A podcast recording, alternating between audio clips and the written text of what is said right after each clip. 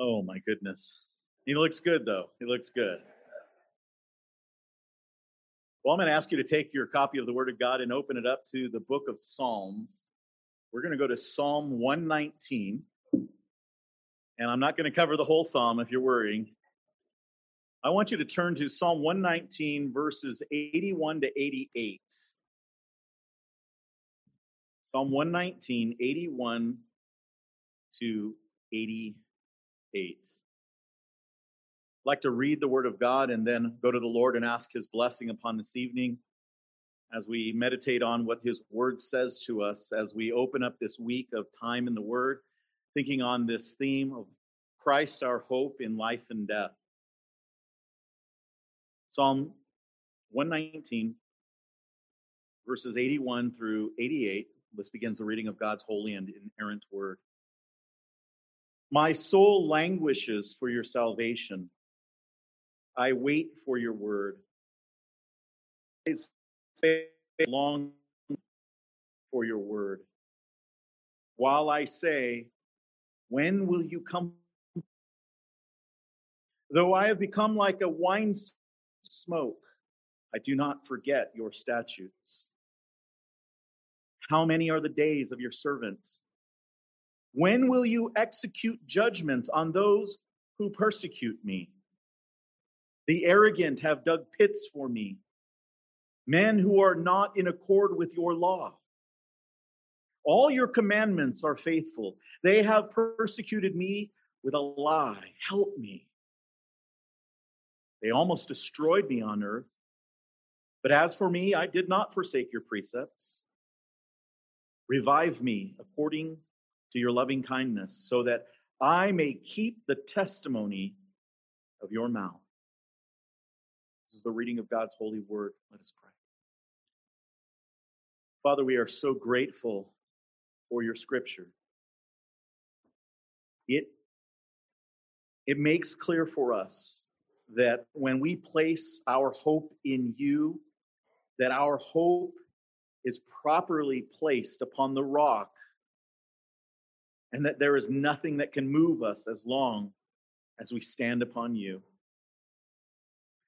Lord, you have ordained our days. You know you have brought us to this point. You have raised us up.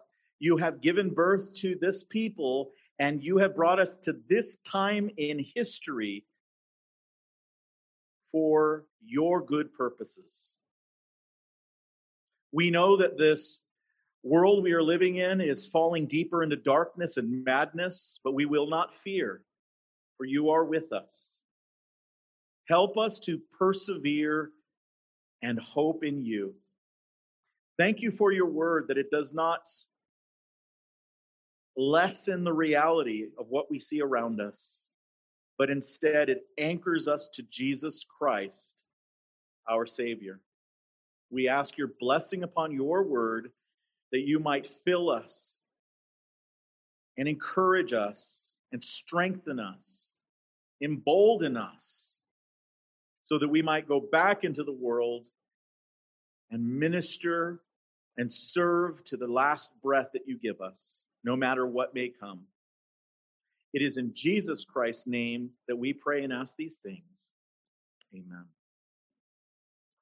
It was in 1829 that Alexander Campbell engaged in a debate with a notorious infidel whose name was Robert Owen. They debated Christianity, and Owen visited Campbell on his farm to make some arrangements. As they walked around Campbell's farm, they came to his family burial ground. They looked over all of the stones there in the ground. Owen stopped and he said to Campbell, "There is one advantage that I have over Christians. I am not afraid to die. Most Christians are afraid in death. But if I were to arrange some of the things, I would be settled. I should be perfectly willing to die at any moment." "Well," Campbell answered, "you say you have no fear of death. Have you any hope in death?" Campbell then pointed to an ox standing nearby, and he replied, "If you do not, then you are on the level with that brute." He has fed until he is satisfied. And he stands in the shade, whisking off the flies. And he has neither hope nor fear in death. We, brothers and sisters, have hope in life and death.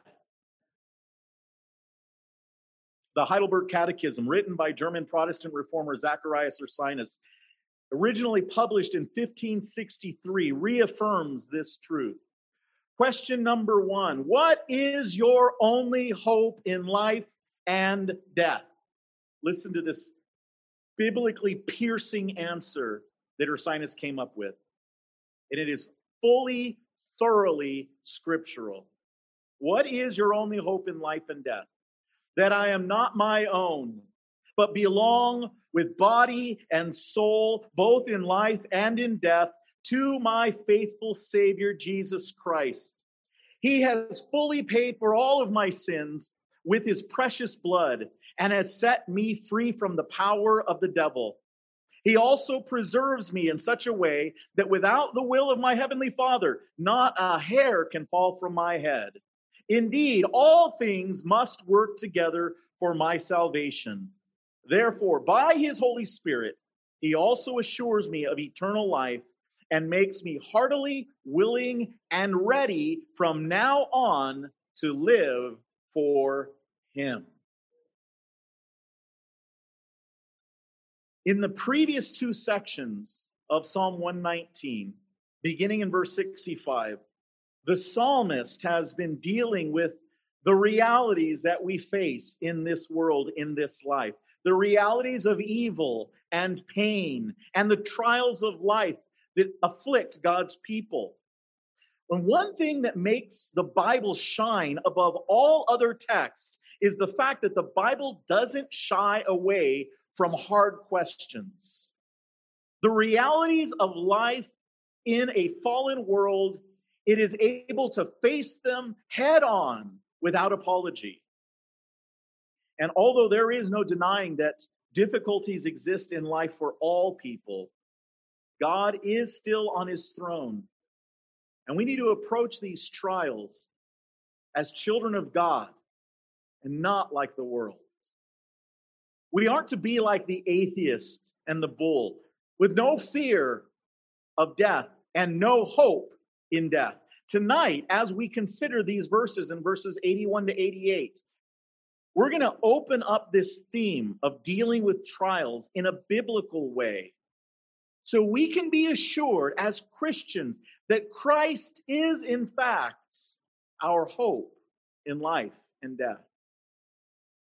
The theme really does grow powerfully from the ninth to the current stanza. This is the Kaf stanza, the Hebrew letter Kaf, the 11th stanza of this 22-part psalm.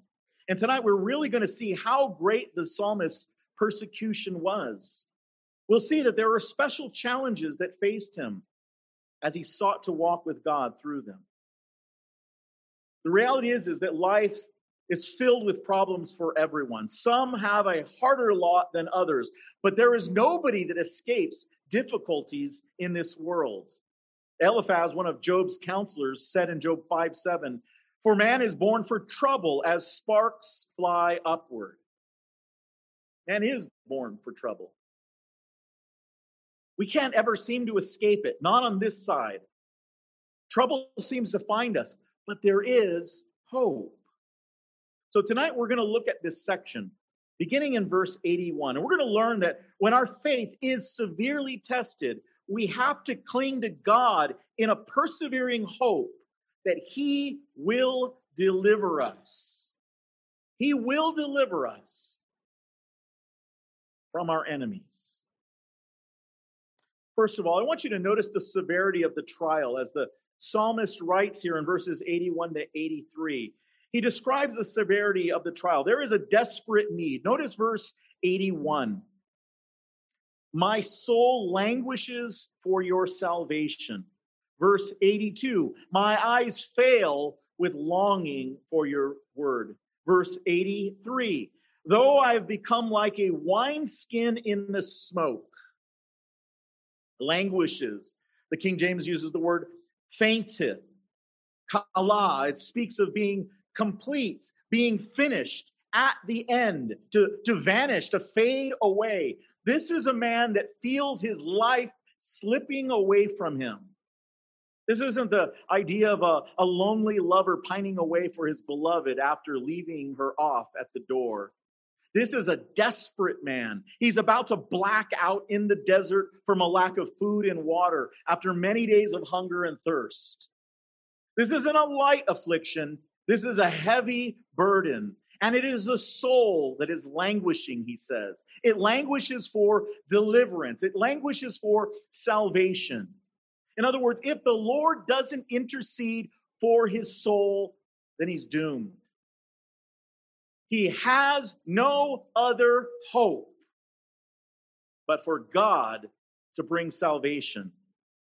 He won't recover without the Lord's intercession.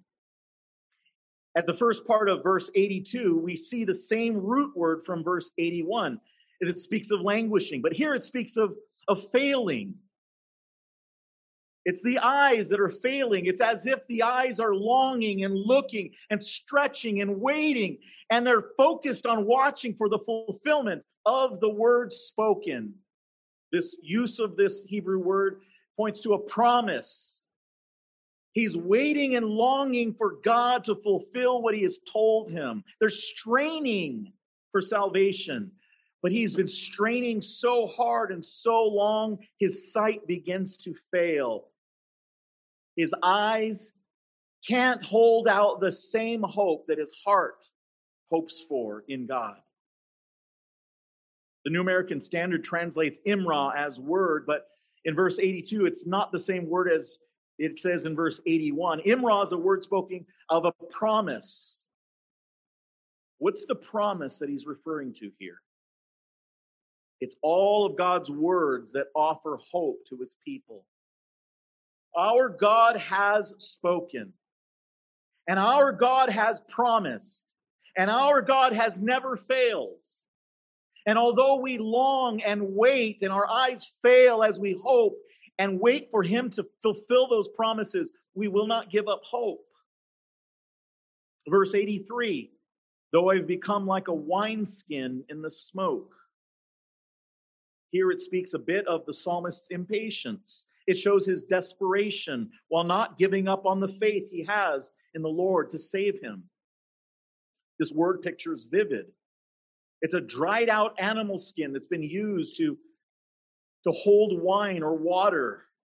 It's dried on the outside because of the warm smoke of a fire. It's dried out on the inside from the wine's tannin acids. Inside and outside, it's shriveled up. It's brittle. It's about ready to crumble, perhaps leaking out some of the contents it holds inside. It's a similar picture of what is described in the beginning of verse 81. The psalmist is languishing the end, and he's close to complete brokenness. All three of these verses demonstrate the desperate need that the psalmist has. He's at the end of his rope, and he's quickly losing his grip. But how is his faith? Has he given up on God? Absolutely not. Though everyone else will fail him, he knows that our God will not. The severity of the trial shows us his desperate need. The Word of God doesn't play. It understands what we go through. It understands our weakness and our infirmity. It understands where you're at. It understands where the church is at. It understands where our people are at. And we can offer them hope because the worst of the worst shows up in Scriptures, and our God is always sufficient. Notice the dependable hope. It's the second half of those first three verses, 81, 82, and 83. Notice first in verse 81, he hopes in the word. My soul languishes for your salvation. I wait for your word. He hopes in the word. You see that in the note for the New American Standard. The word of the Lord is where he places his hope. Now, this is not primarily the Bible, although our minds often go there, but it's the spoken word of God. The commands, everything that he does that accomplishes his hope is in the word. His hope is in the Lord. His hope is in his activity. When God speaks, it will happen. The New American Standard translates hope with weight.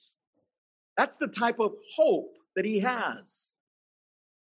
It's not that useless, foolish hopefulness that will never likely come about. That it's a hope that's determined to wait for what is sure and certain will happen. That, brothers and sisters, is biblical hope. And then in verse 82b, it says, while I say, when will you comfort me? We get the first of three hypothetical questions that he asks in this section. Now, he isn't expecting the Lord to answer these questions, but they reflect the stress that he's under. When? When will you comfort me? Is this the doubt that we see? The psalmist trusts the Lord, but the waiting for deliverance is difficult because the trials are wearying to his soul. They wear him down. They make him sorrowful. They make him weighty. He longs for the consolation that can only come from the Lord. We live in a world that feels this same weight without Christ. And they try everything that they can to remove that burden from their hearts. But none of it satisfies. None of it gives them hope. None of it relieves them of the burden. I mentioned the picture of the man in the desert who's thirsting and starving to death. And for that kind of a situation, impatience is somewhat understandable. The thirst and the hunger are so great that they have brought that person to the breaking point. When will relief come? But when will the relief come is a far cry from will relief come. He's straining to see the hand of the Lord's salvation, but he sees nothing yet. But he does not lose heart.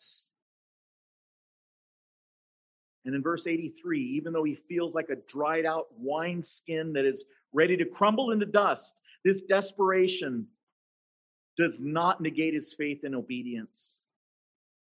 He says at the end of 83, I do not forget your statutes. He doesn't doubt God. He doesn't doubt his promises, including the coming punishment of the wicked. But his difficult circumstances have dried his soul. And so he does all that he can do. Wait in faith and pray. Have you ever noticed that the worst situations in life put you into that kind of a box, that kind of a corner, laying on that kind of a hospital bed, and all you can do is look up? You can do nothing but wait and pray. Through the Bible, we find people that have faced hard trials. And we, of course, think of Job and the loss of everything in his life, his family, his servants, his wealth, his friends, even his own health and comfort. He became so overwhelmed with his situation that he cursed the day that he was born. But even with those desperate needs, there was still a dependable hope for Job. You'll remember in 1925, he confidently declared these words, "As for me, I know that my Redeemer lives, and at the last, he will take his stand on the earth." When you look at your own trials, take some time to look at the trials of those in the Bible. Look at Moses, Look at Joseph. Look at Job and David, at Daniel and his friends. Think about what they went through. Look at Elijah and Jeremiah and Habakkuk. Then think of Paul's struggles. Think of the persecution of the Christians that are described in Hebrews chapter 11. That won't change your trial, but it will show you that you're not alone. It'll remind you that if God was powerful enough to carry them through the trial, he will carry you as well. He hasn't left anyone behind, and you won't be the first. The trial may be severe. Whether it comes from our society, whether it comes through persecution, whether it comes through ministry, whether it comes through failing health, through some internal struggle, it doesn't matter. God is with us. We place our hope in him alone. And we will offer nothing to the world if it is not placed there first. Our hope is in Christ alone. Verses 84 to 87 is going to show us now that these trials begin to have an effect, and that we need to continuously hope in God. Notice the strain on the servant. In verses 84 to 87, beginning in verse 84, the strain begins with impatience. We've seen it a little bit, but it increases. In verse 84, it says, "How many are the days of your servants? When will you execute judgments on those who persecute me?" The New American Standard Bible gives the literal wording. The ESV gives it in a footnote. The wording is, "How many are the days of your servants?" This may be speaking about the desire of the psalmist to die, just to end his misery. He just wants the pain to stop. And if that's correct, the psalmist is asking, how much longer does he need to live with this pain? Another possible interpretation is that the psalmist is asking how long he has to wait until the Lord brings deliverance. That's the interpretation suggested by the translation of the English Standard Version, and makes the most sense with the rest of verse 84. Either way, the psalmist is impatient for the trial to end. So he seeks an escape. But not like many try to escape. He seeks escape through salvation. And that might include death. And this impatience, again, is understandable when we consider the great suffering of the psalmist. He is echoed by the tribulation saints in Revelation 6:10, who cry out for the righteous judgment of the Lord to be displayed on their persecutors as well. How long, O Lord? How long? And that holy impatience is in every one of God's people who long to see Jesus come for us. How long? Come quickly, Lord Jesus. In verses 85 to 87, they go on to list the crimes of the wicked against the righteous. It's as if he's calling the Lord's attention. Do you see this, Lord? Do you see what is going on here? And I want you to look at them with me so we can understand why he's so impatient for this trial to end. Yes, he's impatient, but notice frustration in verse 85. "The arrogant have dug pits for me, men who are not in accord with your law." He's frustrated. The arrogant ones have once again turned up. As you read through the psalm, as you go through Psalm 119, you'll hear of the arrogance. They're prideful people, constantly attacking the psalmist. This is the third time the arrogant ones have shown up in three consecutive sections where the arrogant are mentioned, in verses 69, verse 78, verse 85. They're also called the insolent and the proud in other translations. He says these arrogant ones have dug pits for the psalmist. It's referring to a pit trap. a hole, a deep hole that is dug specifically to trap animals. They're deep, they're hidden, covered with twigs and with leaves and then with dirt so that they are invisible. They are meant to entrap for death. And these persecutors are actively hunting for the psalmist. This once again shows the urgency in the psalmist's words. You see, we know this. The wicked are not passive. They're aggressively active. They are cunning. They are planners. They are schemers. No wonder he's frustrated with waiting for deliverance. He fears his time might run out and that he will be trapped by the wicked. So we hear frustration in verse 85. Notice desperation as well in verses 86 and 87. It says, all your commandments are faithful. They have persecuted me with a lie. Help me. They almost destroyed me on earth, but as for me, I did not forsake your precepts. Here, the commandments of the Lord are called faithful or sure in the ESV.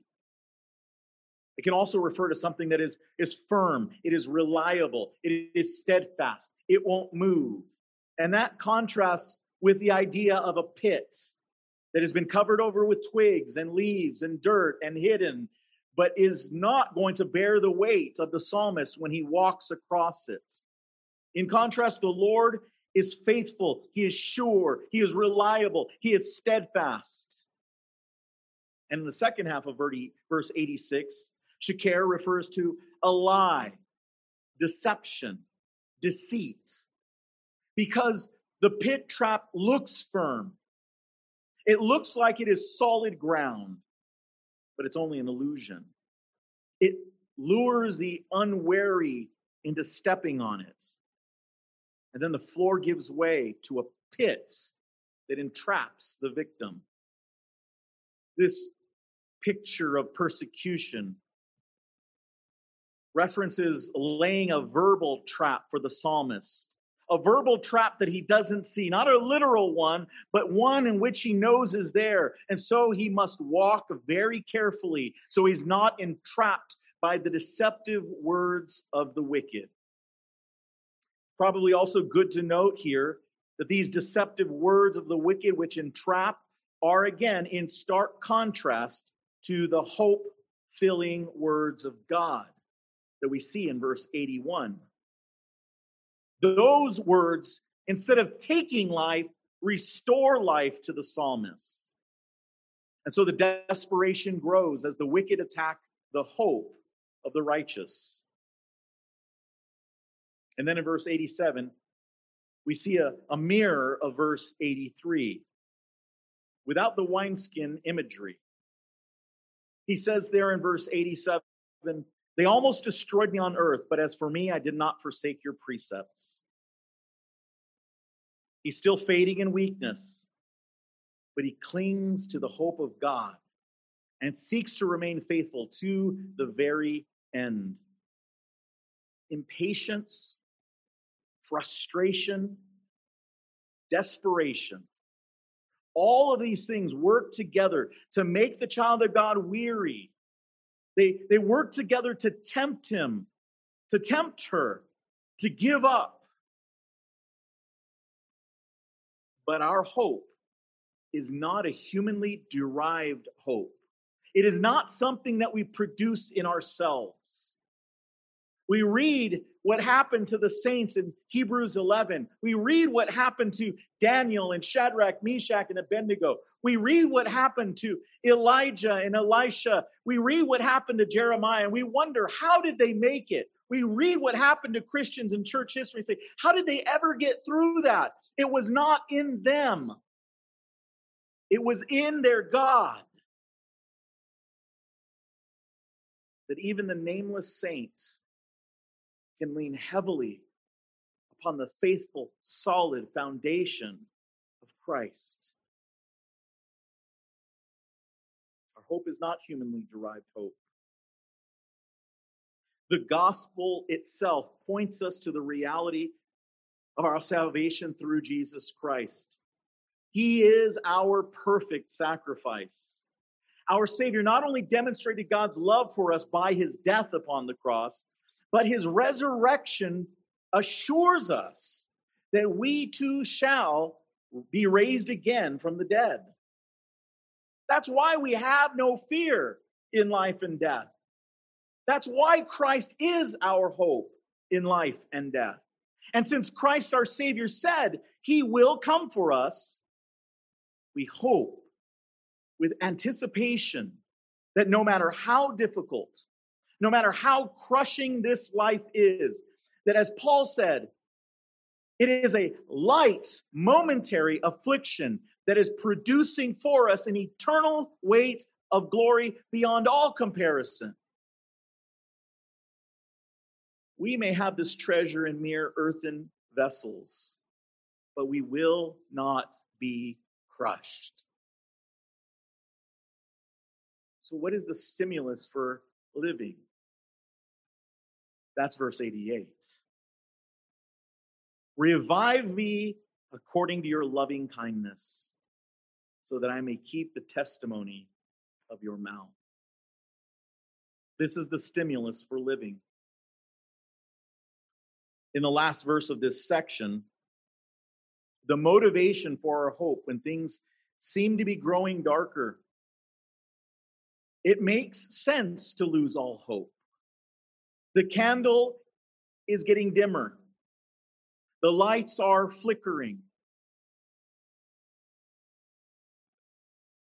Why is it that the psalmist wants relief? Of course, he wants the trial to end. He wants the pain that's associated with it to stop. But that's only human. There's actually a superior motive that he has above and beyond this basic reason.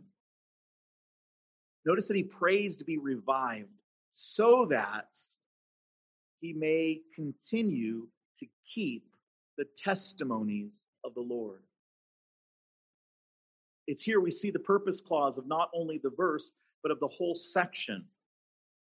Revival is needed so that the psalmist can continue in a life that is seeking the pleasure of the Lord as it is lived for his glory.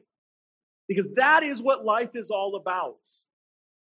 We don't ask for God to change our country so that we might continue to have a cushy, prosperous, wonderful life until the next generation has to deal with it.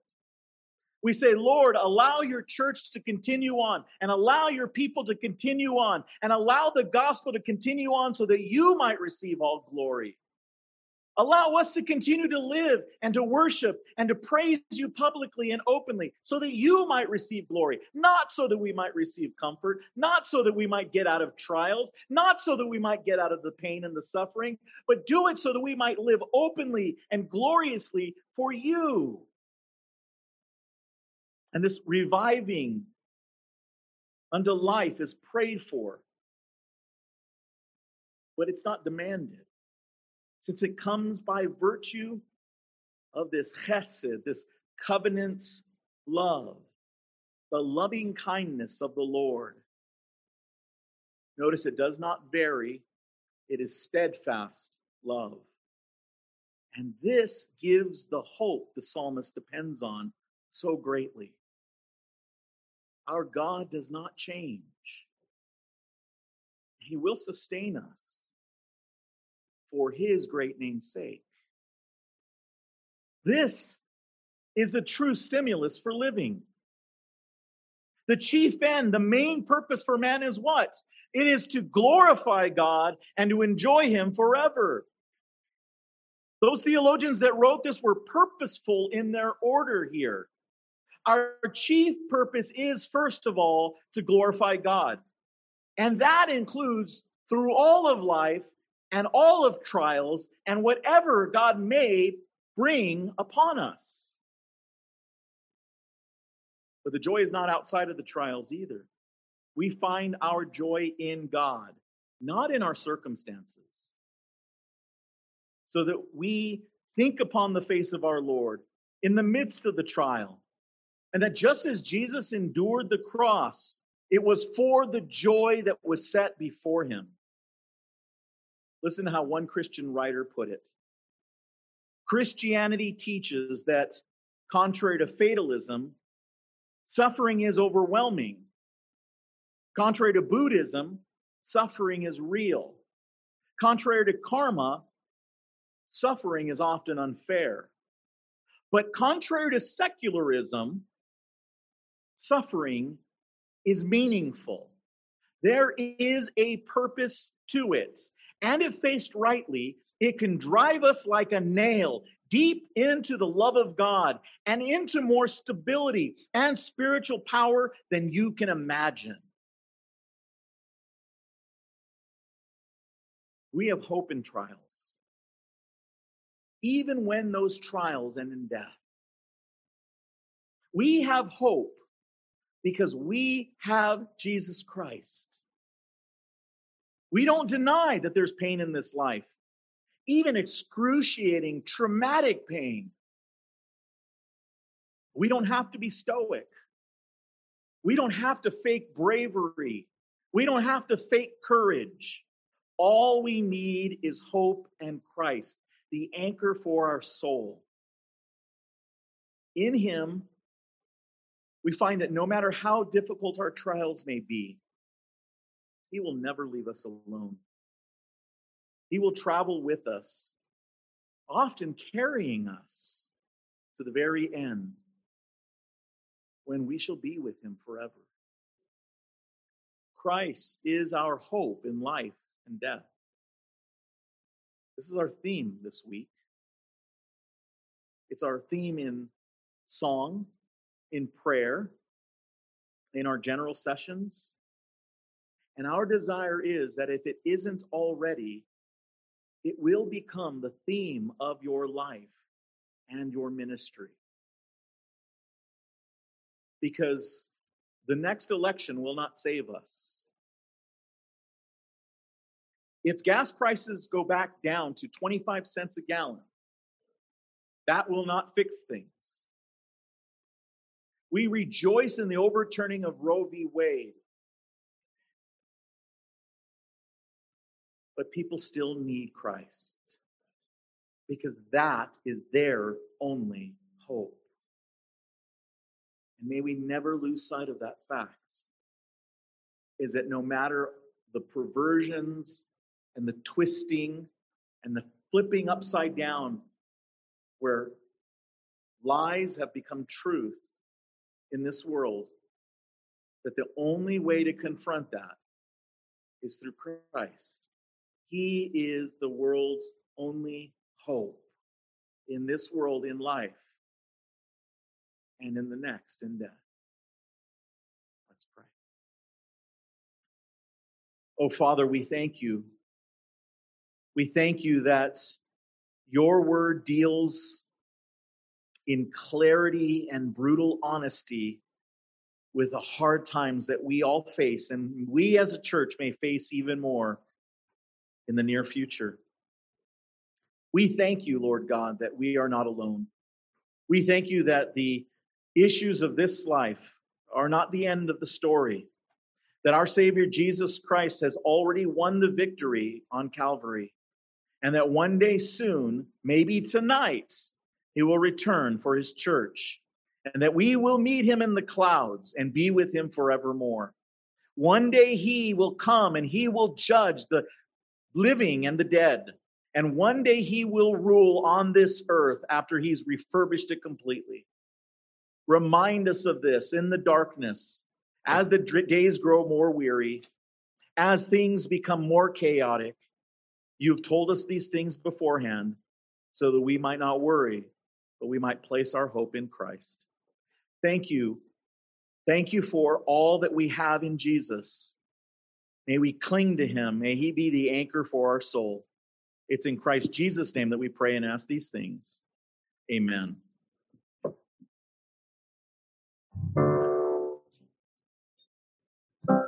It's not in us, it's in Christ.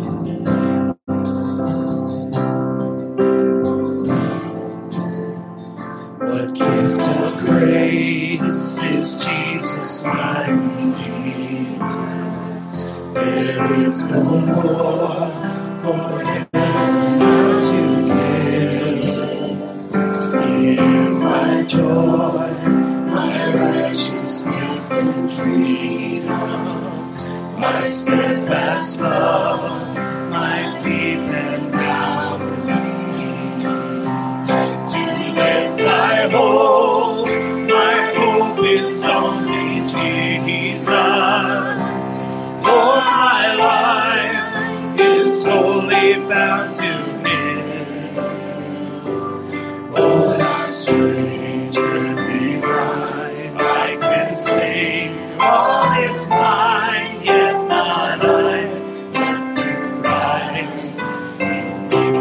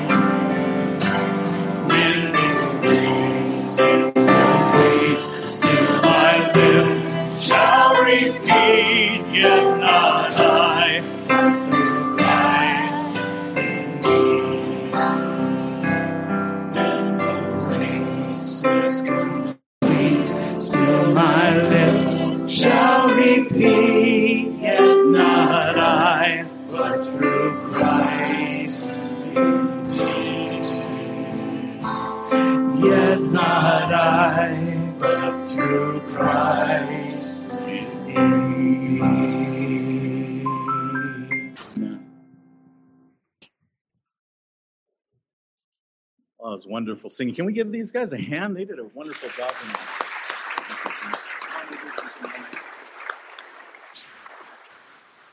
Well, during this week, we're going to have some opportunities to highlight some special organizations with us.